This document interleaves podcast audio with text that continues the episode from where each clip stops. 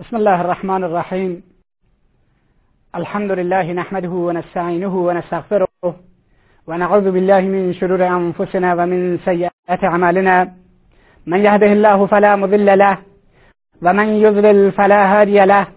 وأشهد أن لا إله إلا الله وحده لا شريك له وأشهد أن محمدا عبده ورسوله صلى الله عليه وعلى آله وصحبه اجمعین أما بعد بینندگان بسیار عزیز و گرامی السلام علیکم و رحمت الله و برکاته امیدوارم که در هر کجای این جهان پهناور که هستید لحظات خوب و خوشی رو داشته باشید و از اینکه این برنامه رو برای دیدن انتخاب نمودید از شما تقدیر و تشکر می نمایم همچنان با سلسله برنامه های اصوه در خدمت بینندگان گرامی هستیم.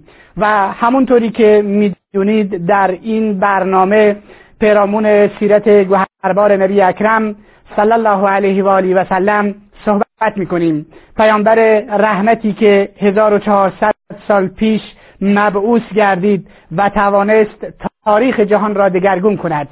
پیامبری که پیامبر اخلاق بود پیامبر شفقت و مهربانی بود. پیامبری که فرمود انی بعثت لاتمم مکارم الاخلاق من مبعوث شدم تا ارزش های اخلاقی را برای شما کامل بگردانم. پیامبری که بزرگترین تمدن و بزرگترین اخلاق را در تاریخ بشریت بنیاد گذاشت و تا امروز بشریت از نعمت اخلاق و نعمت خانواده و نعمتهای زیادی که این پیامبر بزرگوار صلوات الله و سلامه علیه برای ما آورد دارند استفاده می‌کنند پیامبری که توانست مجرای تاریخ رو جریان تاریخ رو تغییر بدهد و امروز هم پیروانش همچنان بر راه و مسیری که محمد رسول الله صلی الله علیه و آله و سلم آوردن ایستادن مقاومت می‌کنند از ارزشهایش دفاع می‌کنند و برای احیای ارزشهایی که محمد رسول الله صلی الله علیه و آله و سلم آورده حاضرند تا پای جان بیستن و جانهایشون رو در این مسیر و در این راه فدا بکنند راستی که محمد رسول الله فرهنگی بزرگ تمدنی بزرگ اخلاقی عظیم و انقلابی بزرگ در تاریخ بشریت ایجاد کرد و ارزش های زیادی رو برای ما به ارمغان آورد. باشد که ما در این سلسله درس ها به دنبال این هستیم که با زندگی این نبی بزرگ و این پیامبر بزرگ آشنا بشیم و نه تنها اینکه با زندگیش آشنا بشیم بلکه از گوشه گوشه زندگیش و لحظات زندگیش برای حیات و زندگیمون الگو بگیریم و اسوه بگیریم و ازش پیروی بکنیم تا اینکه در دنیا و آخرت به سعادت برسیم. اگر سعادت دنیا رو می‌خواهیم اگر می‌خواهیم دنیا به روی ما لبخند بزند و در در جلسات گذشته ما سیرت نبی اکرم صلی الله علیه و آله و سلم رو در مکه مکرمه تا سن چهل سالگی خدمت بینندگان گرامی بیان کردیم. گفتیم که پیامبر در سال 570 میلادی که معروف به آمولفیل است حالا بعضی هم 571 میلادی گفتن در مکه مکرمه و دقیقا در شیب ابی طالب متولد شد. زمانی که متولد شد پدرش عبدالله رو از دست داده بود و بعدش دو سال رو در بیابان بنی سعد نزد حلیمه سعدیه دوران شیرخارگیش را سپری نمود و بعد از اینکه در سن چهار سالگی مجددا نزد مادرش برگشت مادرش را در سن شش سالگی از دست داد و سرپرستیش را پدر بزرگش عبدالمطلب به عهده گرفت. اما دیری نگذشت در سن هشت سالگی پدر بزرگش عبدالمطلب رو هم از دست داد و بعد از اون سرپرستیش را ابو طالب به عهده گرفت. و همچنین گفتیم که پیامبر اکرم در دوران نوجوانی برای کمک به ابو طالب از اونجایی که ابو طالب فقیر بود قسمتی و دورانی رو به گوسفند چرانی مشغول بود و بعد هم در سفر تجارتی همراه ابو طالب به شام رفت و بعد از اون در سن 25 سالگی با اموال خدیجه رضی الله تعالی عنها برای تجارت به سرزمین شام رفت. و وقتی که برگشت خدیجه از اون اخلاق والا و صداقت و امانتداری محمد صلی الله علیه و سلم رو وقتی که مشاهده نمود بیشون پیشنهاد ازدواج داد و این گونه پیامبر اکرم صلی الله علیه و آله و سلم با خدیجه دختر خویلد ازدواج نمود. و بعدش گفتیم که در بعضی از پیمانهایی که برای اجرای عدالت در اون روزگار بسته شدن مانند حلف الفضول پیمان جوان مردان پیامبر اکرم صلی الله علیه و آله سلم حضور فعال داشت. بر برای حل اختلافی که برای گذاشتن حجر الاسود که در اون دوران کعبه رو مرمت می‌کردن نبی مکرم اسلام صلی الله علیه و سلم نقش به سزا و نقش بالایی داشت و این گونه پیامبر همکنون به چهل سالگی نزدیک می شود در دورانی که سراسر دنیا رو ظلمت تاریکی کفر شرک و ظلم فرا گرفته. دختران زنده بگور می‌شوند و مردم غرق در بتپرستی هستند غرق در شرک هستند. در کعبه خانه خدا 360 تا بت گذاشته شده و مردم مشغول عبادت این بتها هستند. مردم از اینکه دختری برایشون به دنیا بیاد وحشت دارن و شرمشون میاد و ننگشون میاد که دختری برایشون متولد بشه و دختران رو در این دوران زنده بگور می‌کنند چپاول و غارت در جامعه اون روز به اوج خود رسیده. ادیانی که در اون روزگار وجود داشتند مانند نصرانیت و مسیحیت دچار تحریف و یهودیت دچار تحریف شدند دچار شرک شدند و دچار به نحوی دچار بود پرستی شدند و مسائلی رو که ما در جلسات گذشته ذکر کردیم. در نتیجه در چنین شرایطی خداوند عزوجل این هست. قانون الهی در روی زمین این هست که هرگاه ظلم و ستم و اجحاف و جنایت و خیانت با اوج خودش برسد در اونجا خداوند عزوجل سنتش این هست که تغییر ایجاد می کند دگرگونی ایجاد می کند این هست که طبق سنت خداوند عزوجل در اون روزگار که هرگاه شرک و بتپرستی و ظلم و ستم به اوج خودش می رسید پیامبری رو مبعوث میفرمود تا اینکه امت رو هدایت بکنند بشریت رو راهنمایی بکنند و از اون صحنه سقوطی که بشریت داره به سویش سقوط می‌کند به قول قرآن کریم و کنتم علی شفا حفرت من النار. شما بر کناری پرتگاهی از جهنم بودید. در چنین شرایطی که بشریت بر پرتگاه قرار می‌گیرد. خداوند عزوجل پیامبری رو میفرستاد در اون روزگار تا اینکه بشریت رو نجات بدهد. و امروزه هم ما می‌بینیم که بشریت بر لبه پرتگاه قرار داره.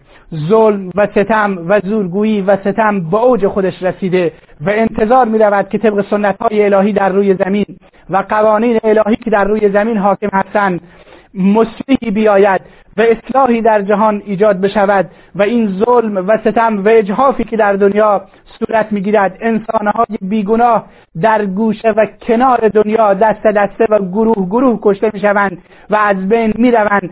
امید به این می‌رود که بشریت امروز هم اصلاحی بعد از اینکه ظلم و ستم قدرتمندان و ستمگران به اوج خودش رسیده امید این می‌رود که اصلاحی ایجاد بشه و دگرگونی ایجاد بشه و بشریت از این ظلم نجات پیدا بکنه. به هر حال طبق سنت الهی از اونجایی که ظلم و ستم به اوج خودش رسیده بود سنت خداوند طبق سنت خداوند عزوجل نبی مکرم اسلام صلی الله علیه و آله و سلم در سن چهل سالگی اولین آیات مبارکه سوره علق اقرا بسم ربک الذی خلق بر پیامبر اکرم صلی الله علیه و آله و سلم نازل می شود جا دارد بدانیم و بفهمیم که چگونه این آیات بر پیامبر اکرم صلی الله علیه و سلم نازل می شوند عکس العمل پیامبر اکرم در برابر این آیات چیست و چگونه اولین نور وحی بر پیامبر اکرم صلی الله علیه و آله و سلم میتابد و چگونه جبریل امین علیه السلام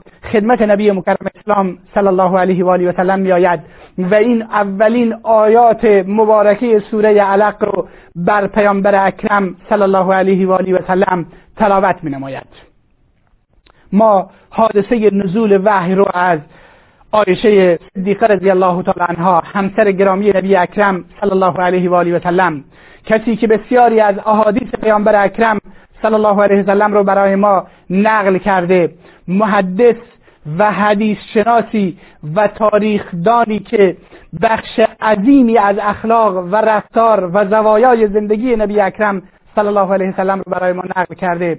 از ایشون بشنویم که ایشون چگونه طبق روایت صحیح بخاری برای ما نخستین لحظات و نخستین حالاتی رو که برای پیامبر اکرم صلی الله علیه و آله و سلم هنگام نزول وحی برش دست می‌دهند برای ما بازگو می‌کند.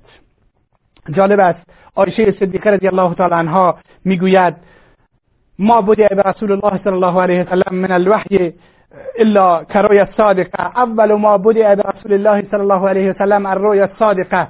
عایشه می‌گوید نخستین باری که وحی برای پیامبر صلی الله علیه وسلم نازل شد به صورت خوابهای راستین بود. به این صورت که نبی مکرم اسلام صلی الله علیه و آله و سلم هر خوابی رو که می‌دیدند مانند روشنی صبح تعبیر می‌شد. یعنی فوری اون خواب متحقق میگردید و در روز روشن پیامبر تعبیر خواب خودش را می‌دید.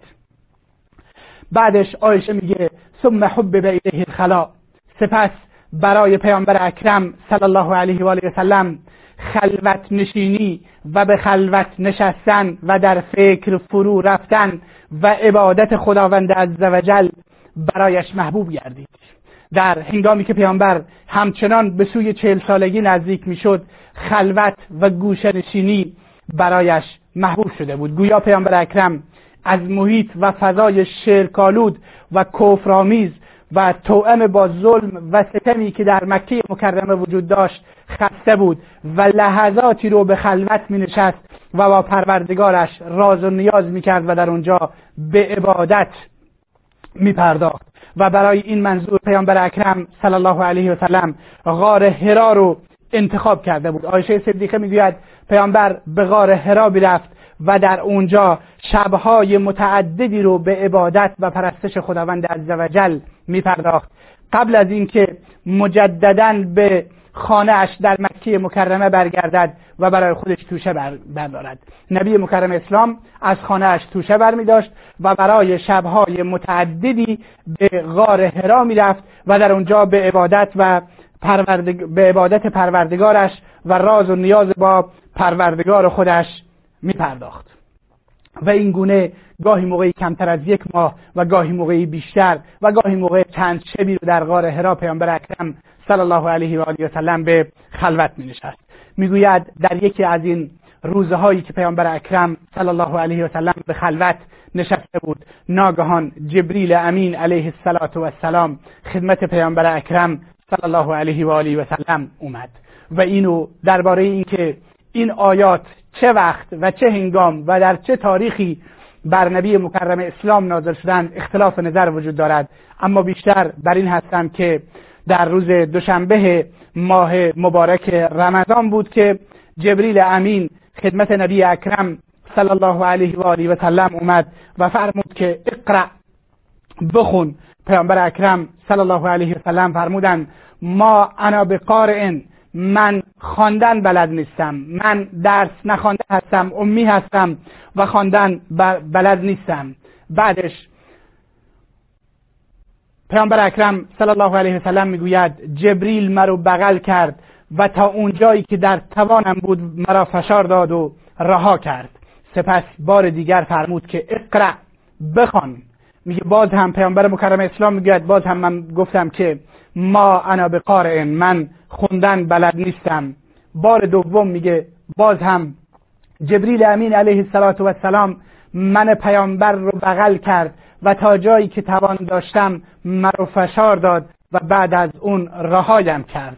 و گفت بخوان بار سوم باز هم من گفتم که ما انا به قارئ من خواندن نمی‌دانم. بار دیگر مرا پیامبر اکرم صلی الله علیه وسلم می‌گوید جبریل مرا بغل کرد و فشار داد و گفت اقرا بسم ربک الذی خلق. خلق الانسان من علق. بخوان به نام پروردگارت که خلقت رو آفریده و آفرینش رو خلق کرده. خلق الانسان من علق. انسان رو از یک لخته خون آفریده. اقرا و ربک الاکرم الذی علم بالقلم. بخوان به نام اون پروردگار برترت که انسانها رو با قلم آموخت علم یاد داد دانش یادشون داد. این نخستین آیات آیات یک تا چهار سوره مبارکه علق هستند که برای نخستین بار این گونه بر نبی اکرم صلی الله علیه وسلم در غار هلا نازل شدند پیامبر اکرم صلی الله علیه وسلم که تا کنون چنین صحنه ای رو مشاهده نکرده بود و چنین چی و چنین چیزی رو ندیده بود برگشت در حالی که ترسیده بود. در حدیث اومده که یرجف بها فعاد و دلش میلرزید. اومد و نزد همسر بزرگوارش خدیجه دختر خویلد رضی الله تعالی عنها اومد و گفت زملونی زملونی مرا بپوشانید. بعدش خدیجه رضی الله تعالی عنها ایشون رو پوشان تا اینکه اون ترس و وحشتی که به پیامبر اکرم به دلیل حضور جبریل امین علیه السلام و نزول آیات وحی بر ایشون بیشون مستولی شده بود و دست داده شده بود بر طرف شد. بعد از اون ماجرا رو برای خدیجه پیامبر اکرم صلی الله علیه وسلم تعریف نمود و گفت که ای خدیجه چنین مسئله برای من اتفاق افتاده و چنین حادثه ای برای من افتاده اتفاق افتاده و لقد خشیت علی نفسی و من میترسم که دچار مشکل بشوم. اما اینجا بود که خدیجه رضی الله تعالی عنها در اون از اون اولین لحظات در کنار محمد و رسول الله صلی الله علیه وسلم هست. خدیجه رضی الله تعالی عنها گفت که کلا والله لا یخزیک الله ابدا. سوگند به خدا که خداوند تو را رسوا نخواهد کرد. تو را دچار مشکل نخواهد کرد. چرا؟ به خاطر اینکه انک لتصل الرحم به خاطر اینکه شما سله رحمی را به جا بیاوری.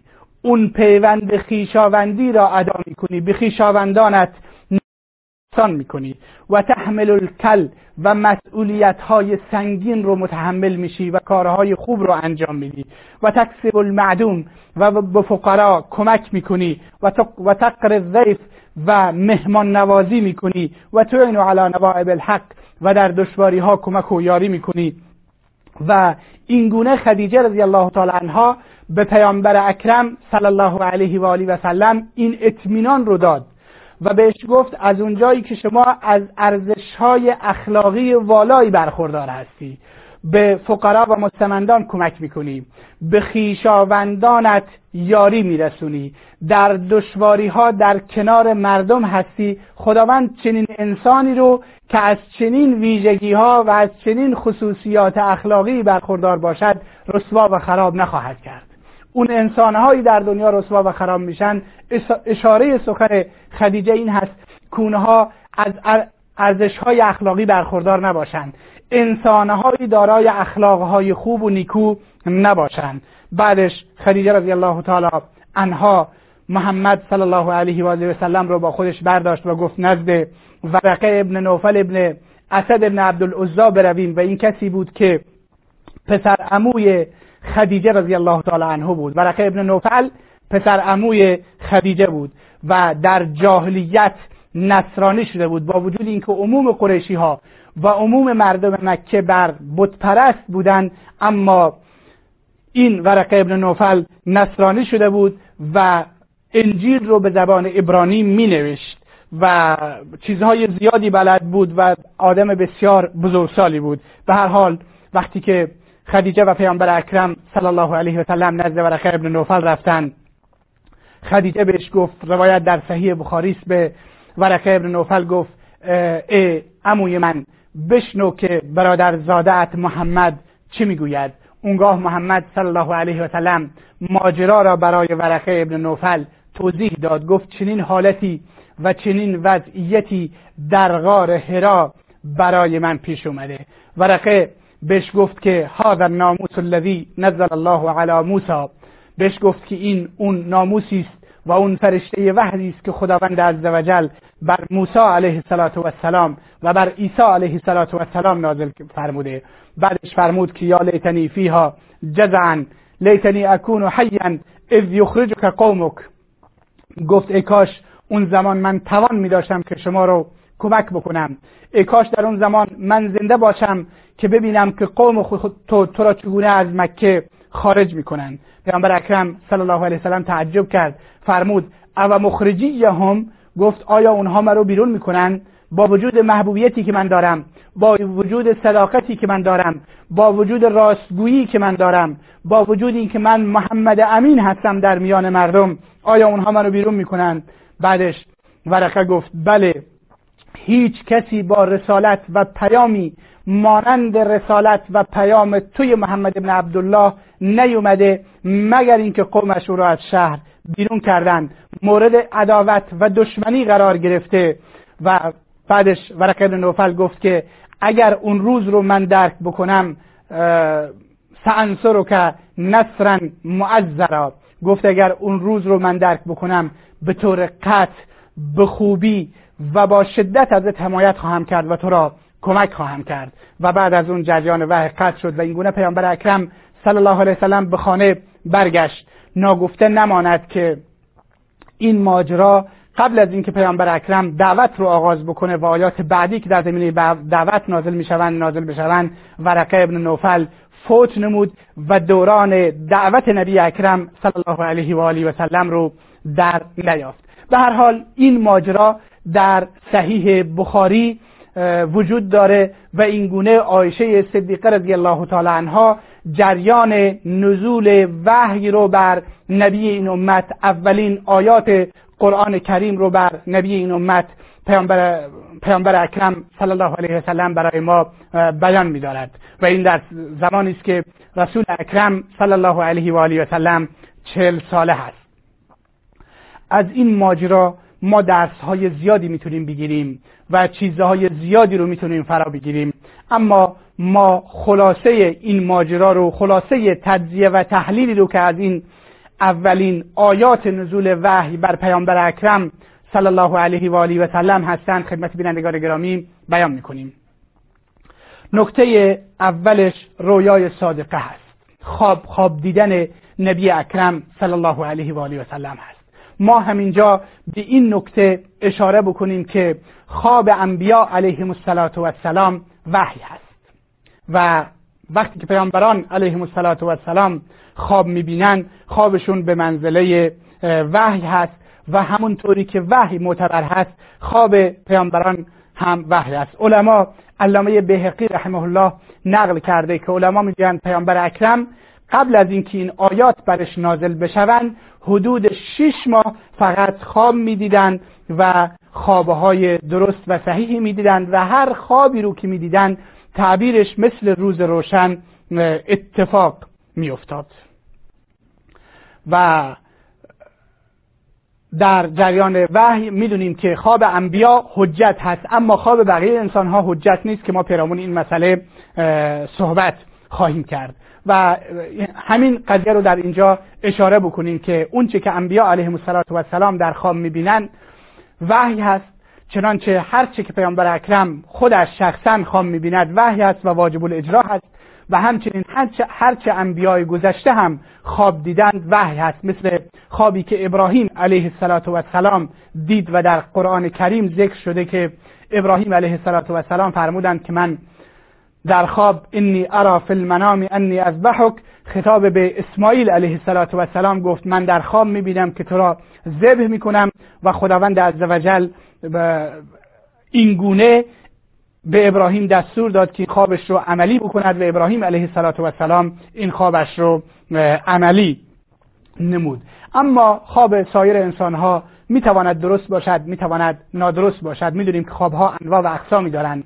یا خوابها از جانب خداوند هستند جزو مبشرات هستند جزو مجده هستند که خداوند عزوجل به انسانهای مؤمن می‌دهد. و اون همون چیزی است که پیامبر اکرم صلی الله علیه و آله و سلم در حدیث صحیح فرمودند که خواب جزوی از 46 جزو نبوت هست. یا اینکه یک نوع خواب هست نوع دوم خوابهایی هستند که از و احلام هستند یعنی خوابهایی که هیچ اعتباری ندارند و انسان در فکر هست و در اندیشه هست خوابی رو در زمینه می‌بینه و نوع سوم هم خوابهای شیطانی هستند این است که تشخیص خوابهای درست یا نادرست کار سختی است.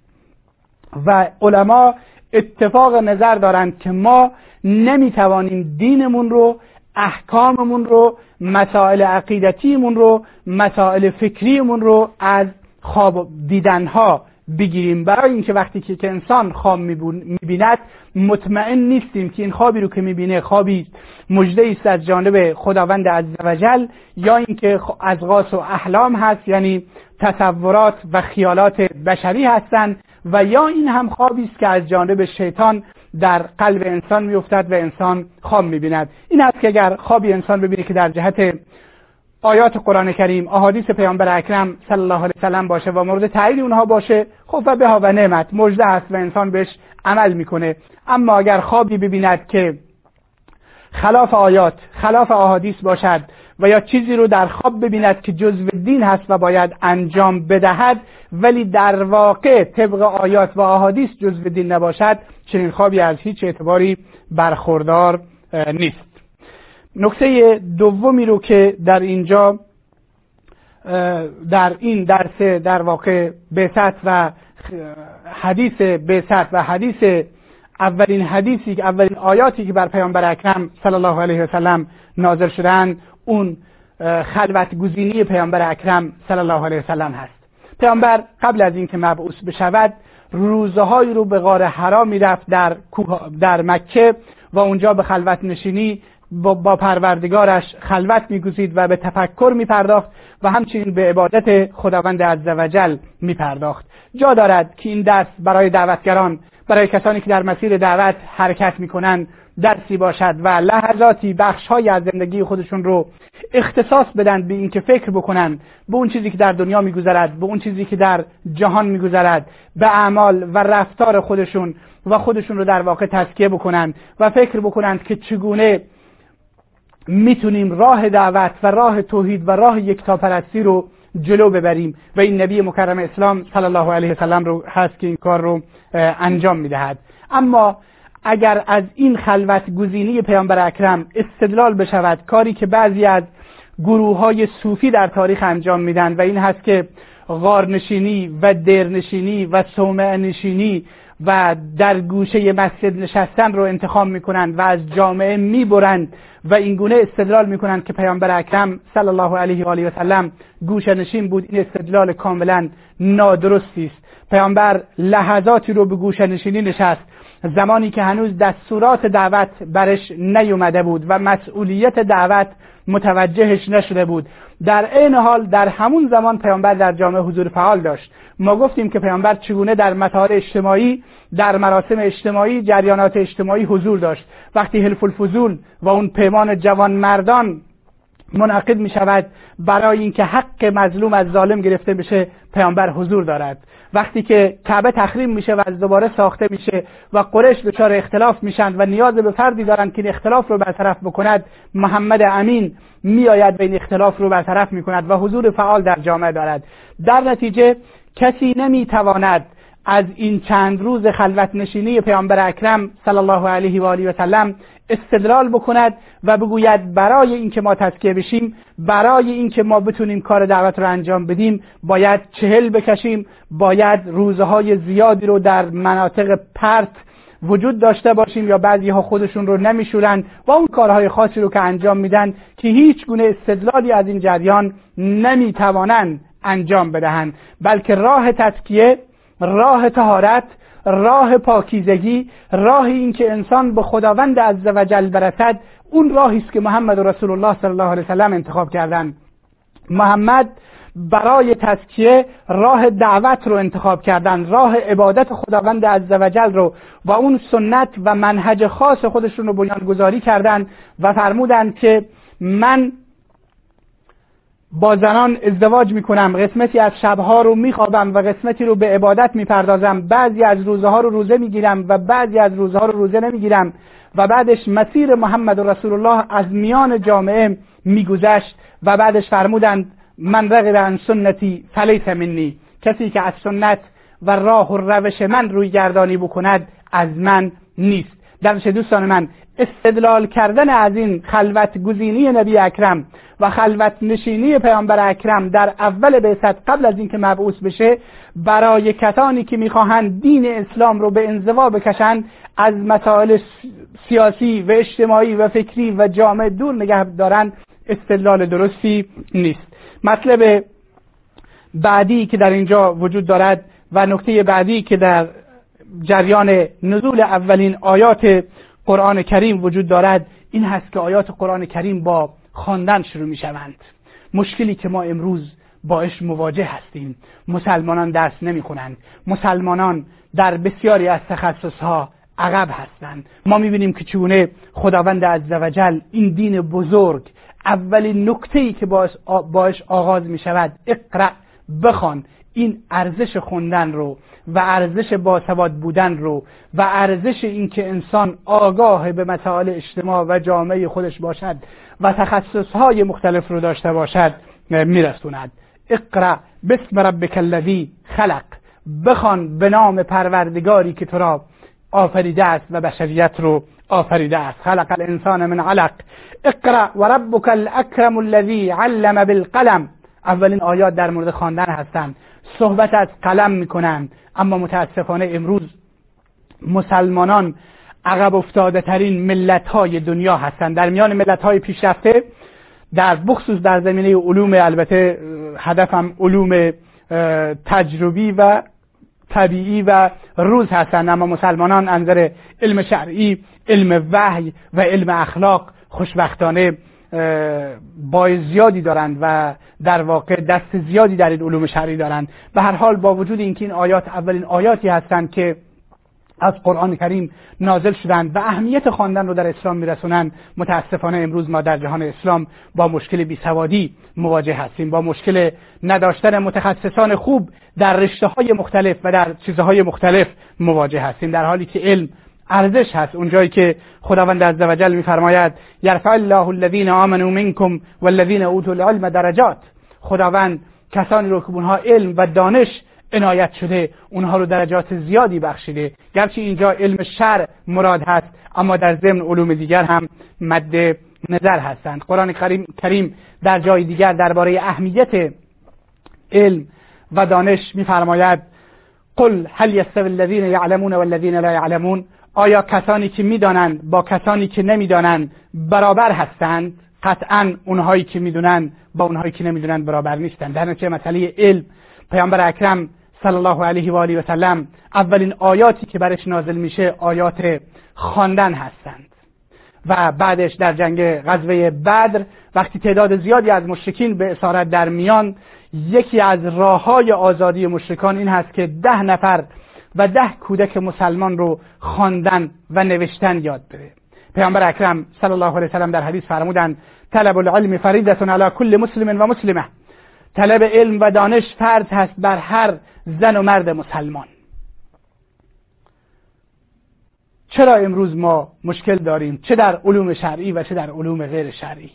علما اتفاق نظر دارند که اگر مسلمانان در تمام علوم متخصصانی نداشته باشند همه مسلمانان گناهکار می‌شوند. اما اگر مسلمانان متخصصانی در علوم مختلف داشته باشند ولو اینکه تعدادی باشند فرض کفایه هست یعنی در واقع باید تعدادی از مسلمانان باشند که در هر رشته ای تخصص داشته باشند که در صورت نیاز مسلمانان از اونها استفاده بکنند.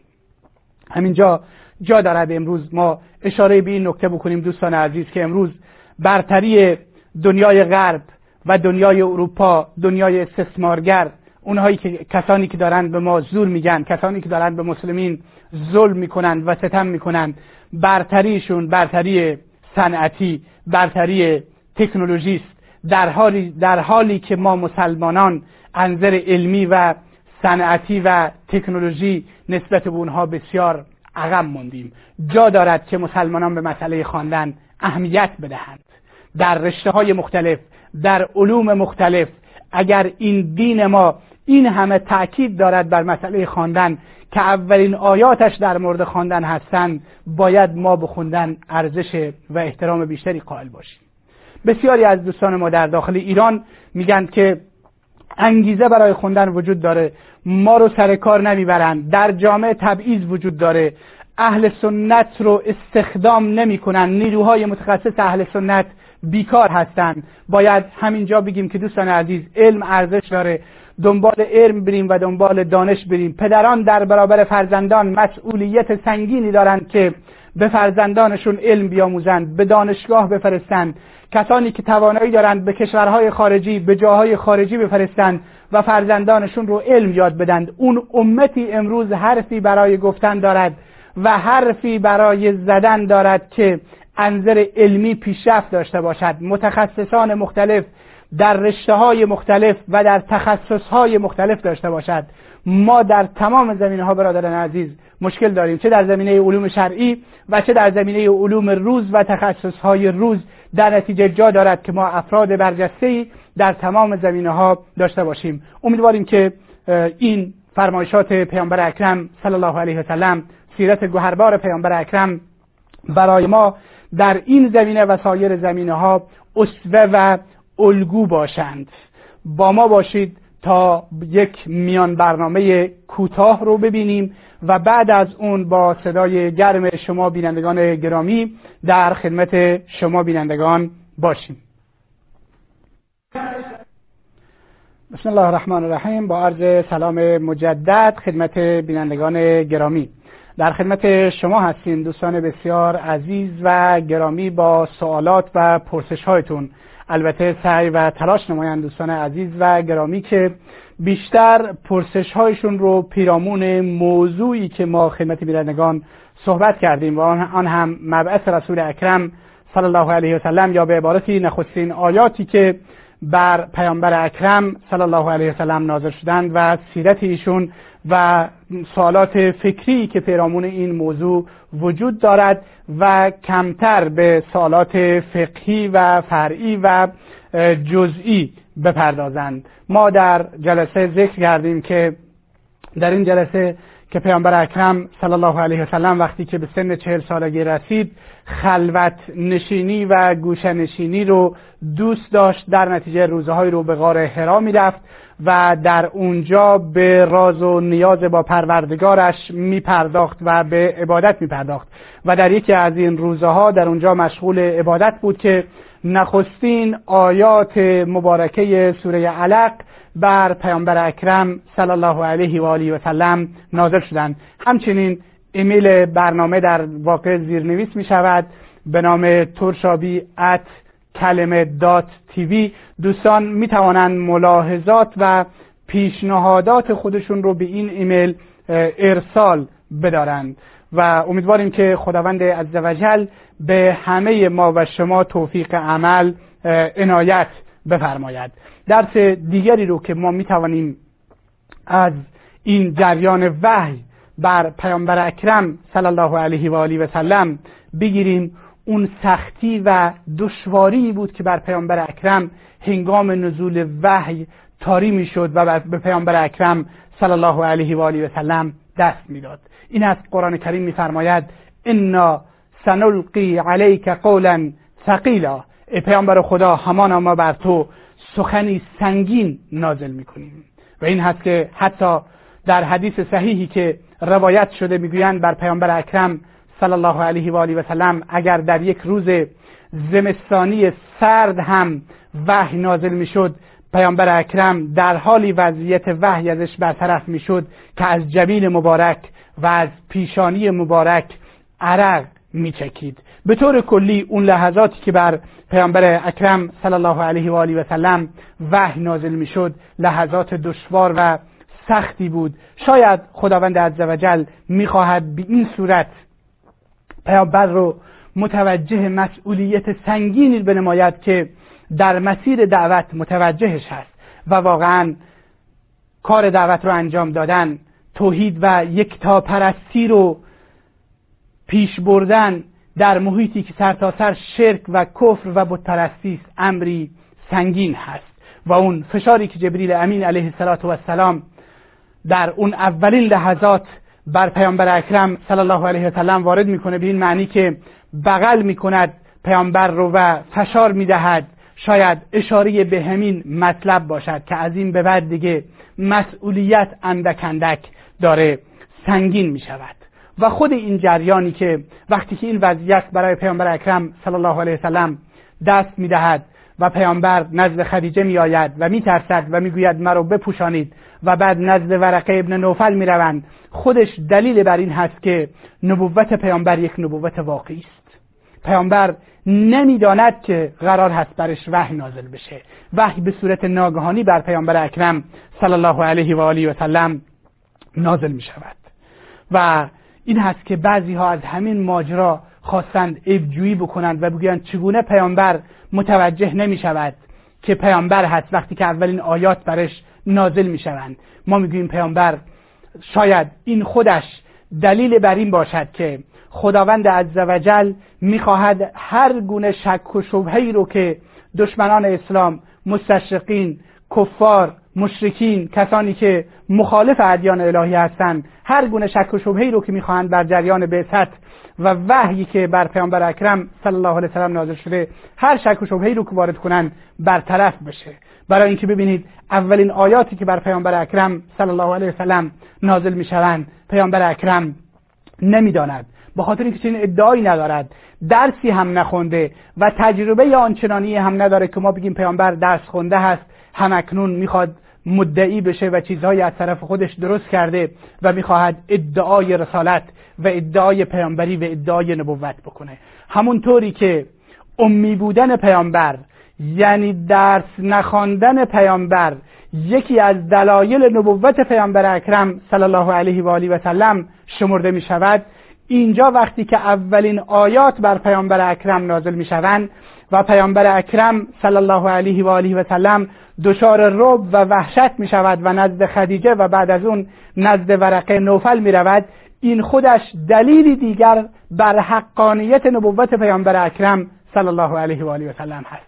در حالی که بعضی از دشمنان اسلام بعضی از دشمنان قرآن و دشمنان احادیث پیامبر اکرم صلی الله علیه و آله و سلم اینو به عنوان اب مطرح می‌کنند میگن چگونه پیامبر متوجه نباید متوجه بشود که وحی برش نازل بشه و نزد خدیجه و ورقه ابن نوفل بره و ورقه اون متوجه بکنه. ما میگیم همون طوری که حکمت خداوند این بود که پیامبر درس نخوانده بود و مبعوث شد تا اینکه دشمنان نتوانند زبان درازی بکنند و بگویند ایشون تحصیل کرده و درس خوانده است و این چیزها رو از طرف خودش درست کرده تا مردم رو به سوی خودش جذب بکنه اینجا هم حکمت و فلسفه همین هست که خداوند عزوجل می‌خواهد زبانها رو کوتاه بکنه.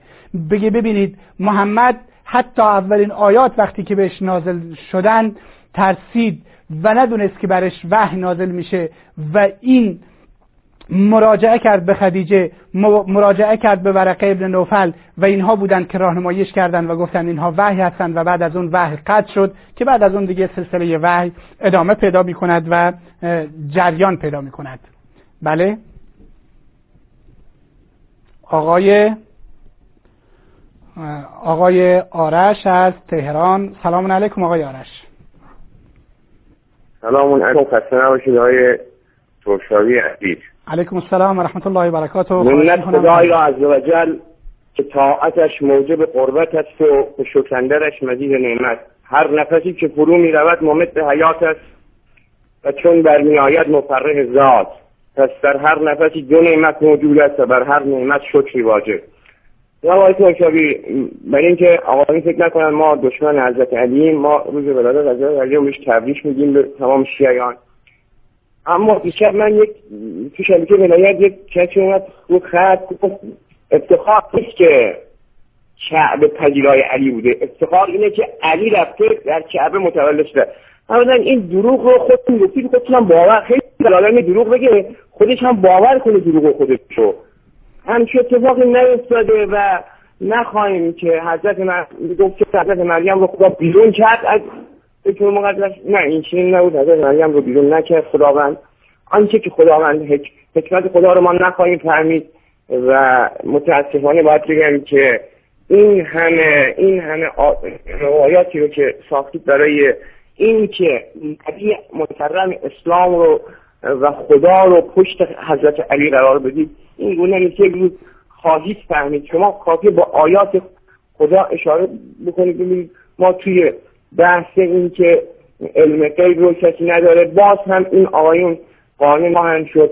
متاسفانه متاسفانه اینها می‌خوان نبی اکرم رو هم خدشدار کنن. اینکه آقای احمدی بیاد دیگه جبرئیل روزی که خلق شد نمی‌دونست اسمش چیه. حضرت علی اسمش بذار اینها رو دست برداریم اینها آقای ترشابی وفات حضرت زهرا شهادت بدیم فضیلت داره درست نکردیم از یا یک فضیلتی داره یا نداره که داره. آقای ترشابی اگر توی مکان علمی بالایی هست هست دیگه. ما اگر بخواهیم بهش پروبال بدیم آگاهیشمانش کنیم چیزی اضافه نخواهد شد. ببینید اینها میان تمام انبیا و پیامبران مرسل به خدا رو میگن غلام اینها.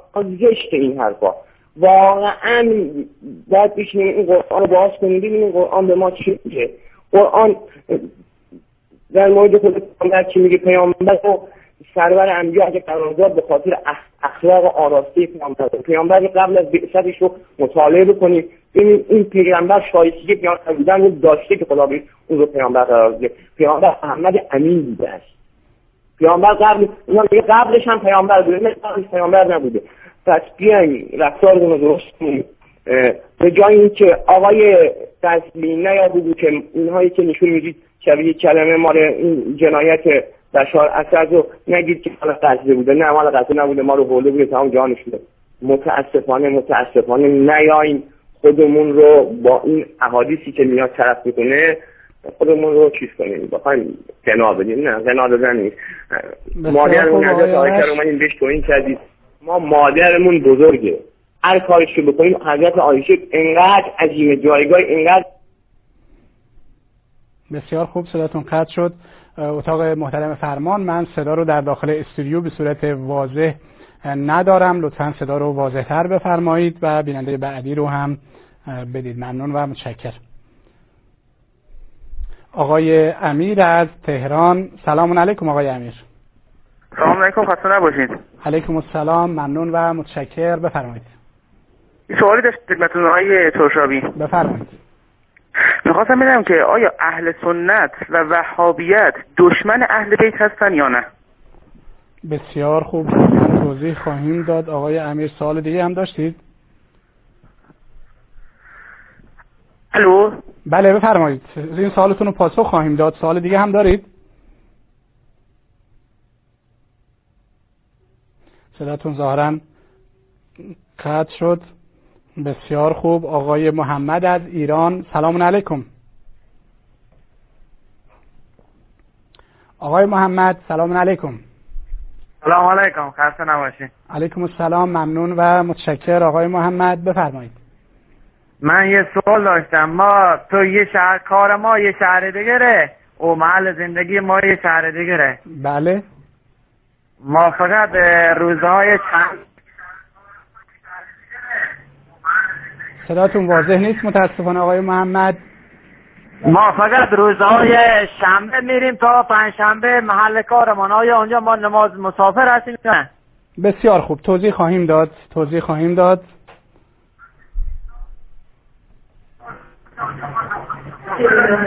متاسفانه صداتون مقیم بخونیم صداتون قطع و وصل میشه و واضح نیست. روزهای فقط متوجه شدم که روزهای شنبه تا پنجشنبه محل کار هستید.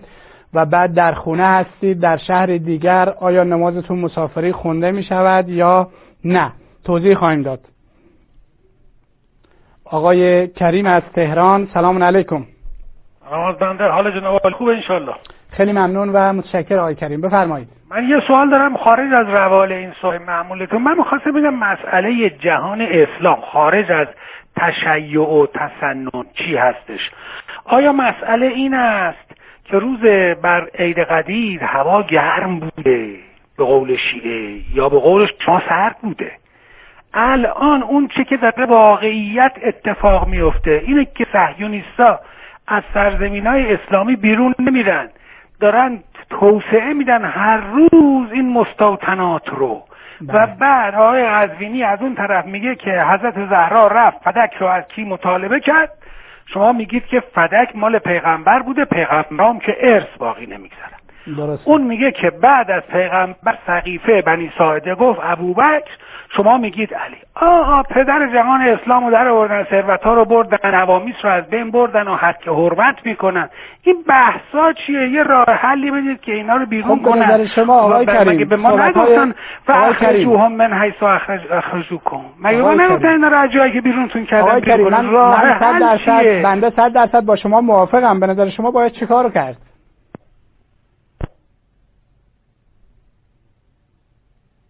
آقای کریم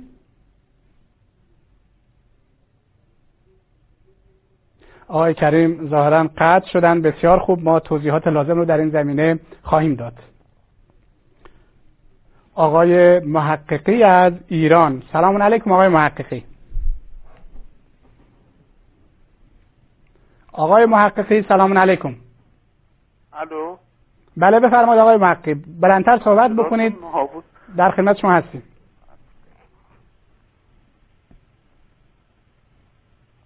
آقای محققی؟ صدا رو ندارم اصلا صدای شما نمیاد. بفرمایید من بنده صدای شما رو دارم بفرمایید. الو؟ بفرمایید. ظاهرا شما در شنیدن صدای ما مشکل دارید ولی ما صدای شما رو داریم آقای محققی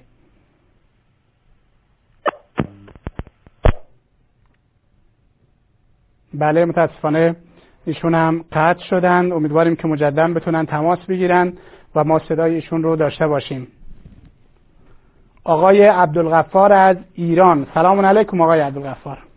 سلام علیکم آقای سرشابه حالتان خوب و ممنونیم از برنامه خوبتان. علیکم السلام و رحمت الله و برکاته. من هم ممنون و متشکر هستم از اینکه شما این برنامه رو انتخاب کردید. آقای عبدالغفار بفرمایید. ما زنده باشین. ما در حدود خیلی وقت است که برنامه نگاه می‌کنیم. البته سوال زیادی ندارم. فقط یه چیزی می‌خواستم درباره مسئله یعنی تشیع صحبت بکنم.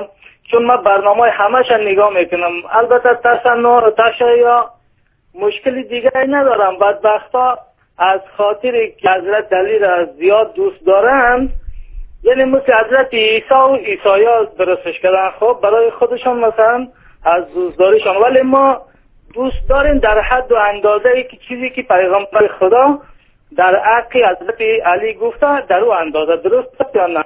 کاملا همینطوری بله. ولی یعنی حتی دوستی بیضا برای خودشان تا به نوزنبیلا یعنی مقام الهی برای درسته این مشکلی هست که وجود داره کاملا همینطوری است سوال و مطلب دیگه بله. داشت آقای عبدالغفار ولی خب زی- زیاد مثلا یعنی عقیده زیاد به اینا مثلا چون من تلویزیونشان نگاه می‌کنم همیشه 24 ساعت علی حسین. یعنی یک بار مثلا اسم خداوند بر زبان نمیارن متاسفانه بله همینطوری شده. چون به علی و حسین بسیاری از اینها جایگاه الوهیت دادن خدا رو عملا در دعاها صداها و خیلی از این چیزها بازنشستش کردن. متاسفانه. بفرمایید. دیگه ممنونیم ازتون خداحافظ. خدا کنه که همیشه موفق باشین. خواهش. می‌کنم. خیلی ممنون و متشکر. خدا یار و نگهدارتون. بله. بیننده بعدی رو لطف فرمایید. آقای مسعود از اصفهان. سلام علیکم آقای مسعود. سلام علیکم استاد. علیکم السلام و رحمت الله و برکاته. خواهش می‌کنم. جناب استاد من خواستم ابتدا سلام گرم خالصانه و بیریای خودم رو به شما به عوامل شما دست همتون رو میبوسم. بعد من دو تا سوال داشتم. حالا چون اه، روزهای دیگه وقت نمی کنم الان مجبورم حالا شاید ارتباطی به برنامه شما نداشته باشه. یه مجبورم الان سوال کنم. بفرمایید. در حقیقت یه سوال داشتم. یه سوالم تو برنامهتون. یه آقای کریم یه موضوع مطرح کرد. یه مجبور شدم یه سوالم در اون ارتباط کنم. اه، اینه که ارتباط فقط می‌خوام از منابع اصیل یعنی از قرآن باشه چون من خودم شیعه هم بیشتر می‌خوام دنبال مطالب باشم که از قرآن مستقیما از قرآن باشه. بله. شدیدا احتیاط هم این مسئله ارتباط مردگان با یعنی رفتگان ما با کره خاکی چیه؟ ما چطور؟ حالا اون بله خواهی که ارتباط مردگان با زمین خاکی چگونه است؟ ارتباط مردگان با زمین. بله بعد دنیا بسیار خوب. و دنیا بله. البته روز می‌خوام. ارتباط با موضوع نداره ولی من مجبورم چون که روزای دیگه سر کارم. الو. بسیار خوب. حتما انشاءالله پاسخ خواهیم داد. نه یه سوال دیگه داشتم.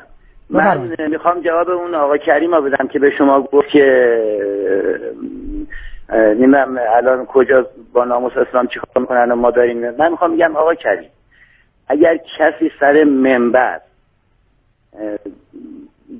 و توی شبکه در اومد گفت آقا مثلا اهل تشیع یا اهل تسنن اینا زنازاده هم شما جواب چی می‌دید یه توهینی به یک میلیارد و 600 میلیون مسلمان یا آقا اصلا شیعه ها شما جوابش چی میدی؟ شما ساکت میشینی. این جز ناموس ملت نیست. این جز مشکلات ما نیست. این می‌خوام اینم جواب آقا کریم می‌خواستم بدم. ممنون و مجددا. تشکر می‌کنم. دستتون رو میبوسم و خیلی. ممنونم از همه عوامتون خداوند شما رو متشکرم. و متشکر خدا حافظه خدا ها یار و نگهدارتون. بیننده بعدی رو لطف فرمایید. بله. آقای باقری از ایران. سلام علیکم آقای باقری. الو سلام علیکم. خسته نباشین. علیکم السلام. خواهش می‌کنم. بفرمایید. آرزوی سلامتی شما دارم. یک سوالی داشتم خدمتون آقای ترشابی. بفرمایید. اون اون سوالی که آقای امیر تکرار کردن هم من می‌خوام بگم. می‌خوام بگم که آقا اهل سنت و وهابیت مگر با پیغمبر دشمن هستن. بعد یک چیز دیگه هم هست که بنده چند روزی هست. صدای من پخش میشه؟ بله بله حتما پخش میشه. بفرمایید. بنده بنده چند روزی هست که شبکه شما و شبکه کلمه و شبکه وسال رو زیر نظر دارم. از سیستان تماس می‌گیرم بله. با دوستانمون نظر داریم شبکه های ولایت و امام حسین و بقیه شبکه های شیعه هم می‌بینیم به حمدالله این دروغگویی شما بر ما روشن شد و ما با دوستانمون دیشب در شب میلاد مسعود حضرت علی علیه السلام اظهار تشیع کردیم و براعت خودمون رو از شما و شبکه شما اعلام می‌کنیم موفق باشین. خدا حافظ شما. سلامت باشید. انشاءالله که در گفتهایتون راست گفته باشید و اشکالی نداره. شما آزاد هستید که هر فکر و هر اندیشه ای داشته باشید. ما اینجا توحید یکتاپرستی حقانیت و واقعیت رو بیان می‌کنیم. شما می‌تونید من شاء فلیومن و من شاء فلیکفر شما می‌تونید راه درست یا نادرست رو انتخاب بکنید و در این چیز مختار هستید. بسیار خوب. بیننده بعدی رو آقای محمد از ایران. سلام علیکم آقای محمد. الو. بفرمایید. الو. سلام علیکم. الو. آی تو شاوی سلام. علیکم السلام. ببخشید مزاحم شدم. آی تو شاوی من. دو تا سوال داشتم. خدمت شما ولی به برنامهتون مربوط نیست اجازه می‌دید؟ بپرسم. بفرمایید بفرمایید. ببینیم سوالاتون چی هستن. شاوی من دو سه روز برنامه شما رو نگاه می‌کردم یعنی کلا شبکه کلمه رو نگاه می‌کردم. خلاصه توی این برنامه یه خواهری زم زد و مسئله رو مطرح کرد. ولی حقیقتا با مطالعاتی که من داشتم خیلی در تضاد. یعنی آقای عبدالرحمن دمشقی مثلا یعنی جوابی داد که من قانع نشدم. یک مسئله این بود که خواهرمون فرمود حضرت عایشه الو؟ بله صدا شما رو با درم بفرمایید. بله حضرت عایشه فرمودن من تا زمانی که مثلا کن- کنت ادخل بیتی فیه رسول الله من در وقت در, خانه وارد میشم که رسول خدا بود حجاب خدا نداشتم زمانی که به خاطر اینکه پدرم و شوهرم بود. ولی زمانی که عمر ابن خطاب دفن شد عمر ابن خطاب دفن شد من حجاب خدا را می‌کرد بله. ولی حقیقتا این حدیث در مشکات المصابیح در باب زیارت القبور اومده که علامه البانی میفرماید حدیث صحیح است بله. سوال اینه ما آیا حرف آقای عبدالرحمن دمشقی رو قبول کنیم یا حرف علامه محدث البانی رو گوش که شیخ الاسلام ابن تیمیه که ابن مفید در کتاب الفروع خودش اینو میاره سوالتون رو سوالتون. آقای آقای محمد سوالتون الان واضح نیست دقیقا الان شما می‌خواهید از این چیز چی استدلال بکنید و نمیاد چی هست؟ بله. الو؟ بله بله بفرمایید. الو؟ بفرمایید من صدا شما رو دارم. آقای توشابی صداتون خوب نمیاد؟ ببینید من الان سوالتون رو دقیقا متوجه نشدم. شما بگید دقیقا سوال ما سوال این هست تا من پاسخ بدم. گفتم سند تا سال تا ابن حجر. گفته سند این حدیث تا سال صحیح فرمودن ابن کثیر در البدایه و نهایه که بحث اعرابی از سر قبر پیامبر گفت استسقل امتی که یا رسول الله یا محمد فرمودن ابن کثیر فرموده اسناد صحیح. الو؟ بله در مورد چی شما؟ شما اول مسئله عایشه رو مطرح کردید. حدیثی خوندید. وقت یه بیشتر بیشتر وقت داد سوال سوال اول این بود اتاق فرمان بی زحمت اجازه بدید ایشون سوالشون رو دقیقا مطرح بکنه چون من سوالشون رو نتونستم بگیرم. سوال اولتون این بود که شما گفتید عایشه گفته که من زمانی که سوال زمانی که ابوبکر و رسول الله اونجا دفن بودن من می‌رفتم عمر که بوده من نمیرم خب الان سوالتون چیه؟ ولی زمانی که عمر ابن خطاب دفن شد من حجاب خود را باین حیا میگه از حیا از عمر. شیخ. الاسلام ابن تیمیه به این به این استدلال می‌کنه که میفرماید یعنی عمر یعنی مردگان کسی که بره سر قبرشون می‌بینن و میشنون و استدلال به این حد این اثر از عایشه می‌کنه و شیخ ناصرالدین عالمی در مشکات المصابیح در خب باب سخن ابن تیمیه رو ببخشید اجازه بده آقای اجازه بده آقای ابن تیمیه این حرف رو کجا بله. گفته شیخ امام ابن مفلح در کتاب الجنائز در کتاب الفروع خودش. خب. می- میفرماید شیخ ما ابن تیمیه میفرماید مردگان می‌بینن و میشنون و استدلال به دو اثر می‌کنه. یکی اثر از, از ابو دردا که میفرماید خداوندا به تو پناه می‌برم که عملی را انجام بدن که با اون عمل نزد عبدالله بن رواحه اه، رسوا بشن یعنی خار بشن و اثر دوم از حضرت عایشه که میفرماید عمر وقتی شد من اونجا خود را میپوشم یعنی حجاب خود را می‌کردم. ابن مطمئن میفرماید ابن تیمی یعنی اون رو می‌بیند. و شیخ الاسلام و الو بله بفرمایید. و محدث البانی در مشکات المصابیح میفرماید صحیح است ولی عبدالرحمن دمشقی شیخ که اون اون بود فرمودن دروغ است. من می‌خواستم اینو از شما بپرسم ببینم آیا این حد آیا من حرف البانی رو قبول کنم یا حرف آقای هاشمی هم گفت دروغه. این سوال اول بود. خب بسیار خوب. اولتون من الان گرفتم. حالا این مسئله اختلافی نزد علما من. توضیح خواهم داد. بسیار خوب. سوال دومتون چی هست؟ دوم بپرسم. بفرمایید. الو. بفرمایید. سوال دومتون رو بفرمایید. آقای توشاوی ببخشید. سوال دوم رو بپرسم. بفرمایید. بله. سوال دوم من بود. خواهرمون که اون روز زندن اون خواهر شاگرد خودمه. یعنی با من وقتی حزن قانع نشد منم گفتم با شبکه کلمه تماس بگیم اون انشالله آقای هاشمی استادان اون شبکه شما رو قانع می‌کنن. درباره طلب دعا از صاحب قد بود. خواهرمون منم گفتم که وقتی مسئله رو کامل برای خواهرمون گفتم خواهرمون زن زد. این گفت. خودم صدا رو زد کردم. آقای هاشمی یه جوری دیگه برداشت کرد. این مسئله این بود. خواهرمون گفت ابن حجر اسقلانی رحمه الله در فتح الباری می‌گوید به اسناد صحیح الى ابی صالح.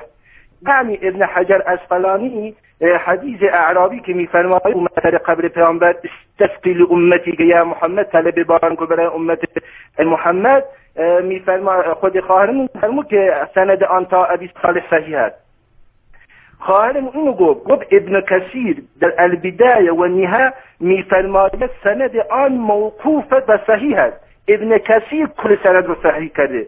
حالا سوال این بود آقای پرشابی که صدا میاد؟ بله بله بفرمایید. بله. سوال این بود که آقای هاشمی میفرماید مثلا هر قد قیچی شده بود نه حتی خود عبدالرحمن دمشقی فرمودن یعنی تشویق خواهرمون کردن که گفتن سند رو کامل خوندی. وقتی ابن حجر اسقلانی میفرماید ابی صالح و در ابن حجر عبارت ابن حجر چیه در فتح الباری؟ گفته ابن حجر در فتح الباری چی میگه؟ ابن حجر در باب استسقا طلب باران که حدیث در بخاری است. که عمر ابن خطاب میفرماید تا زمانی که پیامبر خدا زنده بود ما به پیامبر توسل می‌کردیم. حالا که. پیامبر فوت, فوت کردن ما به عباس عموی پیامبر توسل می‌کنیم. خب. یعنی توسل به دعای عموی پیامبر نه به خود جاه و مقام عباس. به. دعا یعنی به دعای عباس. ابن حجر اسقلانی میفرمایه در این باز میگه و ابن ابی شیبه به اسناد صحیح الى ابی صالح. خواهرمون همین حرف و کا- کامل من من نقل نقل عربی شما آقای آقای محمد نقل عربی که شما می‌کنید من بله. متوجه نمیشم. ابن حجر بله، چی میگه. فارسی بگو. صداتون کنی قطوت میشه؟ قول ابن حجر چی هست؟ اشکالتون روی ابن حجر چی هست؟ آقای هاشمی آقای توشاوی؟ بله. ببینید شما چیزی از ابن حجر نقل می‌کنید من متوجه نمیشم شما چی نقل می‌کنید. اون عبارت رو یک دفعه دیگه بگید واضح. خب قطع شدید ظاهرا بسیار خوب. حالا تا اونجایی که در توان ما باشه توضیح خواهیم داد. بیننده بعدی رو اتاق فرمان اگر لطف فرمایند. آقای عمر از ایران. سلام علیکم آقای عمر. سلام علیکم آقای عمر. سلام علیکم. علیکم السلام و رحمت الله و برکاته. بلندتر صحبت فرمایید و ما در خدمت شما هستیم. استاد ترشابی این شیعه ها خودشون امام حسین رو دعوت کردن دعوت کردن که بیاید ما یارتون میشیم. بعدش هم خودشون امام حسین رو کشتن. و هر سال و هر سال خاکش رو می‌خورن و شادی می‌کنن تو محرم و شربت و شیرینی پخش می‌کنن که امام حسین رو به کشتن دادن. و از طرفی هم ناراحت خودشون رو می‌زنن که چرا که چرا امام حسین رو به کشتن دادن؟ بعدا از اهل سنت طلب کردن و خاک وقتی که امام حسین تو شهید شد. خاکی که حضرت حسین تو شهید شد مقدس می‌دونن و می‌خورن. و اگر اجازه بدید یه شعری در این بابت می‌خواستم بخونم. بفرمایید. ای خاک پست و شومک کربلا از بحر چه گشتی بر آل رسول رنج و بلا. آل رسول بر تو تشنه لبان بودند یزیدیان بر تو نغمه شادمانی می سرودند خاک که خوشی بود بر لشکر یزیدی شیعه چرا بوسه زنات بران می کند سجودی؟ این عمل شیعه را جهالت باید دانست یا عید یزیدیان بر, این بر چنین عمل زشت؟ گر جای, جای رنج و عذاب کسی محترم شماری کذب است اگر بگویی بر آن کس محبت داری. بازم تشکر می‌کنم از شما وقتی که به من دادید برنامهتون خیلی زیباه این کسایی هم که جواب ندارن بدن می‌خوان زنگ بزنن که وقت مبارک شما رو بگیرن. السلام علیکم و رحمت الله و برکاته. علیکم السلام و رحمت الله و برکاته. و ممنون و متشکر از ارتباطتون. آقای محمد از ایران. سلام علیکم آقای محمد. بله. سلام علیکم. علیکم حالش خوبه؟ متشکر و ممنون. بفرمایید. من ببخشید چند وقت پیش یه مصاحبه از صدای امریکا صدای امریکا بود در مورد اینکه یک قرآن جدیدن در یمن در یمن پیدا شده یعنی کشف شده. بعد این قرآن خیلی اضافه بر اضافه نوشته شده از قرآنایی هست از قرآنی هست که مثلا الان داریم. بعد این مسئله خیلی فکر منو حقیقتا مشابه کرده. من می‌خواستم بدونم شما در مورد این مسئله توضیح بدید و اطلاعاتی هم در این زمینه دارید؟ دقیقا چی بود؟ من اطلاعی متاسفانه در این زمینه ندارم و نشنیدم که قرآنی در یمن پیدا بشه و اضافه میگن بشه. یک قرآن جدیدن در یمن کشف شده که از این خود قرآنی که هست مال زمان اسلام هم هست.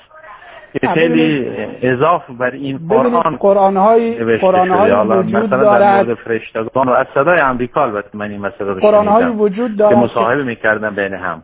قرآن های وجود دارد که قرائت متفاوتی دارند و متفاوت نوشته میشند اما مطالبشون یکی است. شاید چنین چیزی وجود داشته باشه اما اینکه قرآنی وجود داشته باشه یا کشف شده باشه یا دیده بشه که با این قرآن متفاوت است به این معنی که مطالبی اضافه داشته باشه چنین چیزی وجود نداره.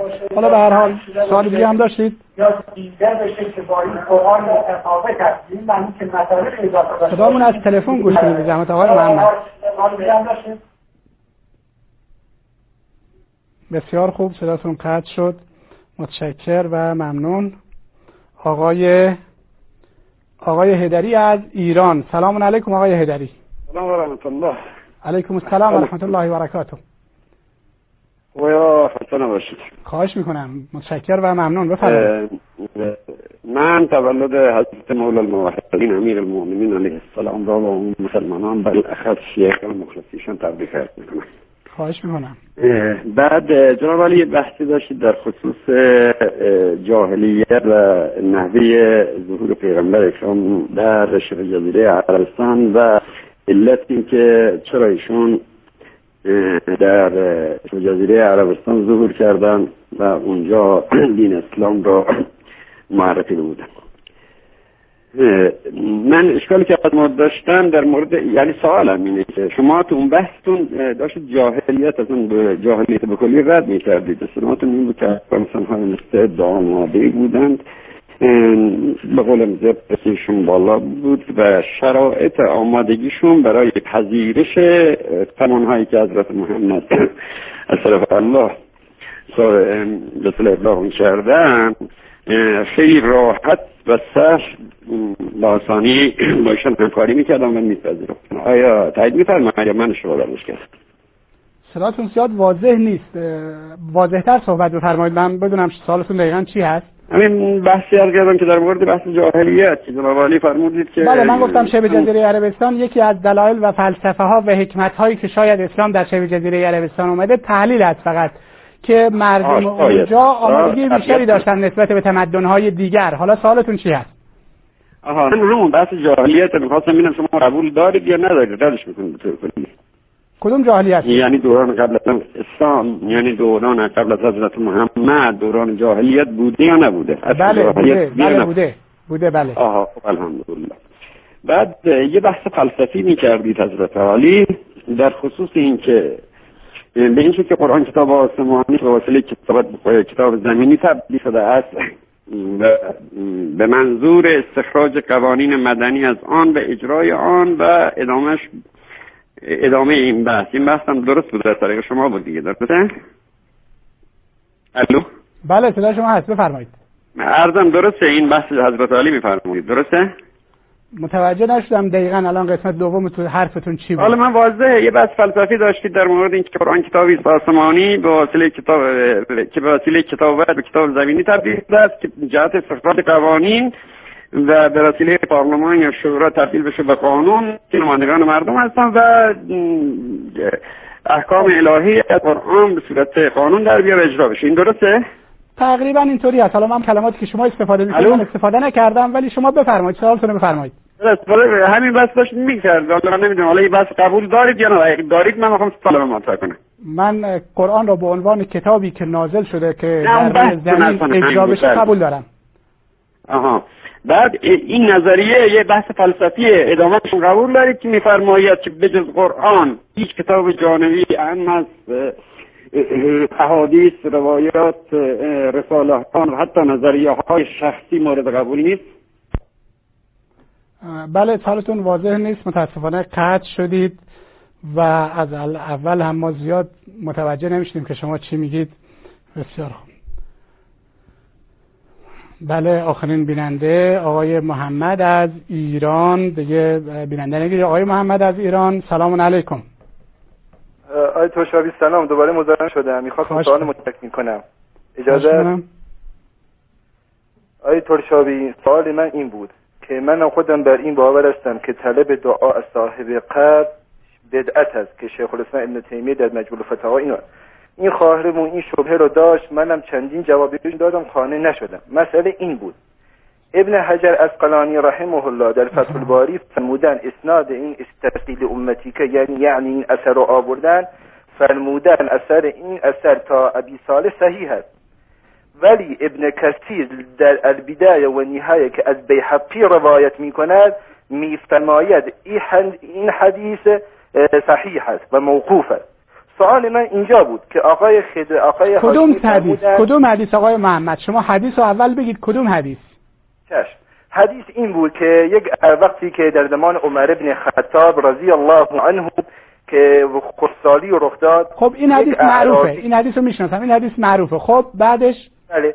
خب آقای هاشمی فرمودن خواهر ما حرف و قیچی کرد چون ابن حجر فرموده تا ابی صالح صحیح است ولی من اینو میگم خواهر ما اینجوری فکر نکرد چون شیخ ابن باز مفتی سعودیه که تعلیقی بر این اثر داره اینو میگه آیا آیا ترشا میفرماید و آقای آقای آقای محمد عزیز شما زیاد شلوغ نکنید ابن باز اینطوری گفته حسین اینطوری گفته بله، بله. نمی‌دونم آلبانی بله. اینطوری گفته شما. لب مطلب رو بگید که استدلالتون چی. هست و اشکالتون کجا هست ما خدمتتون توضیح بدیم باشه چشم من شلوغ نمیگم آقای ترشا من اینو میگم میگم منم اینجوری عالم نیستم. وقتی که بنباز اینجوری فهم از این اثر از این حرف ابن حجر می‌کنه میفرماید ابن حجر این اثر رو تصدیق کرده. بله.